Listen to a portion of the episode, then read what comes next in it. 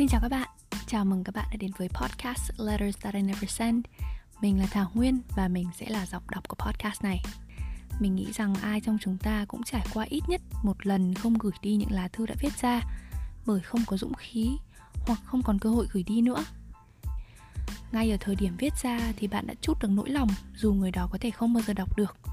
Vậy nên nếu thấy thoải mái thì bạn hãy để podcast Letters That I Never Send được chia sẻ những lá thư của bạn nhé. Bạn có thể gửi thư đến email letters that I never send radio gmail.com và mình sẽ giúp bạn mang những lá thư đó đến với thính giả của podcast này một cách ẩn danh. Mình tin rằng dù trải nghiệm của mỗi người là duy nhất thì tận sâu thẳm chúng ta đều có những cảm xúc có thể chia sẻ và thông cảm với nhau. Các bạn có thể viết bằng tiếng Việt hoặc tiếng Anh miễn là thấy thoải mái nhé. Bức thư số 30 Gửi mẹ Mẹ ạ, có một bạn nói với con là rất muốn gửi thư cho con đọc, Nhưng không dám, hay là thấy khó viết ra quá. Lúc đấy con bảo là có gì đâu, Chỉ là cảm xúc thôi mà. Nhưng đến khi muốn bày tỏ, Thì chính con lại cảm thấy sợ. Buồn cười nhỉ mẹ nhỉ? Nghĩ thế thì hèn nhát quá, Nên là con lại ngồi đây Viết cho mẹ những dòng này. Hôm trước, lúc ngồi ở ban công phòng thuê ở Sài Gòn, Con đã cảm thấy rất sợ. Con sợ khi thấy mình không còn đủ hào hứng khi nghĩ tới bất kỳ chuyện gì. Không biết ước mơ của mình là gì nữa.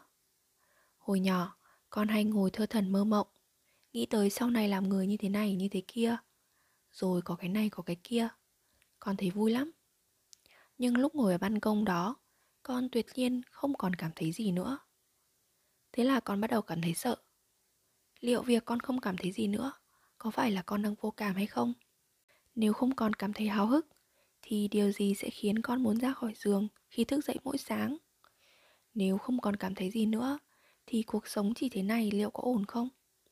Nhớ con không còn muốn cố gắng, không có mục tiêu nữa thì sao? Có phải như thế tức là cuộc đời con sẽ vô nghĩa không? Con sợ mình sẽ rơi vào cái hố của vài năm trước một lần nữa, cái hố mà con mới chỉ vừa chớm thoát ra thôi. Nhiều khi con tự hỏi là không biết có phải do mình có nhiều cơ hội quá không? Được vây quanh bởi nhiều người thành công quá, nên mới cảm thấy thế này hay không? Không biết ngày trước bố mẹ như thế nào. Bố kể với con là ngày trước bố làm việc ở viện thiết kế trong 10 năm, với đồng lương bèo bọt, không đủ tự nuôi thân. Đến mức còn không muốn lấy vợ khi đã ngoài 30 cho tới khi bị ép, mẹ biết đấy. Nhưng đấy lại là nơi bố tích lũy được kinh nghiệm để đột phá khi có cơ hội sau này. Hình như mẹ cũng thế, cô giang, cô mai cũng thế con tự hỏi, không biết có phải vì ai cũng thế và vì ít cơ hội nên bố mẹ vẫn gắn bó với công việc mà có vẻ chẳng nhìn thấy tương lai phát triển trong từng ấy thời gian không? Có việc là tốt lắm rồi, chứ chưa ai nghĩ gì đến đam mê hay ý nghĩa cuộc đời với nó. Thế là con lại nghĩ mình đang có quá nhiều thời gian rảnh và đặc quyền của cuộc đời để nghĩ ngợi về những câu hỏi mơ hồ không thực tiễn như thế này cho tới khi con đọc một cuốn sách về sổ tay triết học gần đây mẹ ạ. Thì ra, ngay cả những nhà triết học hiện sinh từ rất nhiều năm trước cũng đã trải qua cảm giác vô nghĩa của cuộc đời. Và rồi mấy ông ấy kết luận rằng thực ra cuộc sống này chẳng có chút ý nghĩa nào như mọi người hay nói. Và lúc đấy, con lại thấy thật sự được cởi tấm lòng. Con không cần phải gạt ý nghĩa cho tất cả mọi thứ nữa. Ý nghĩa là do mình tạo ra. Nên thực ra, nếu không có ý nghĩa thì cũng không sao hết, vì vốn dĩ là như vậy. Con cũng nhận ra là Chẳng có gì gọi là một đam mê định sẵn. Một tiếng gọi cuộc đời mình phải đi theo, Từ khi tìm thấy nó, Cho tới khi con chết đi. Những sự thay đổi đến, Dù cho đó là cảm xúc, Tình cảm của con, Nghề nghiệp của con, Ước mơ của con, Thì đó cũng là quy luật của sự không có ý nghĩa. Thế là từ hôm đó đến giờ, Con đã dừng việc tìm ra ý nghĩa của cuộc đời rồi mẹ ạ. Đến hôm nay, Con mới thực sự cảm nhận được cuốn sách Men Search for Meaning con đã đọc 3 năm trước.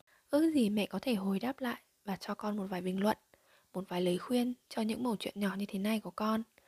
Nhưng cũng không sao hết, bởi vì một lúc nào đó, con tin là mẹ con mình sẽ gặp lại nhau. Từ giờ tới lúc đó, con sẽ luôn viết cho mẹ và nhớ đến mẹ.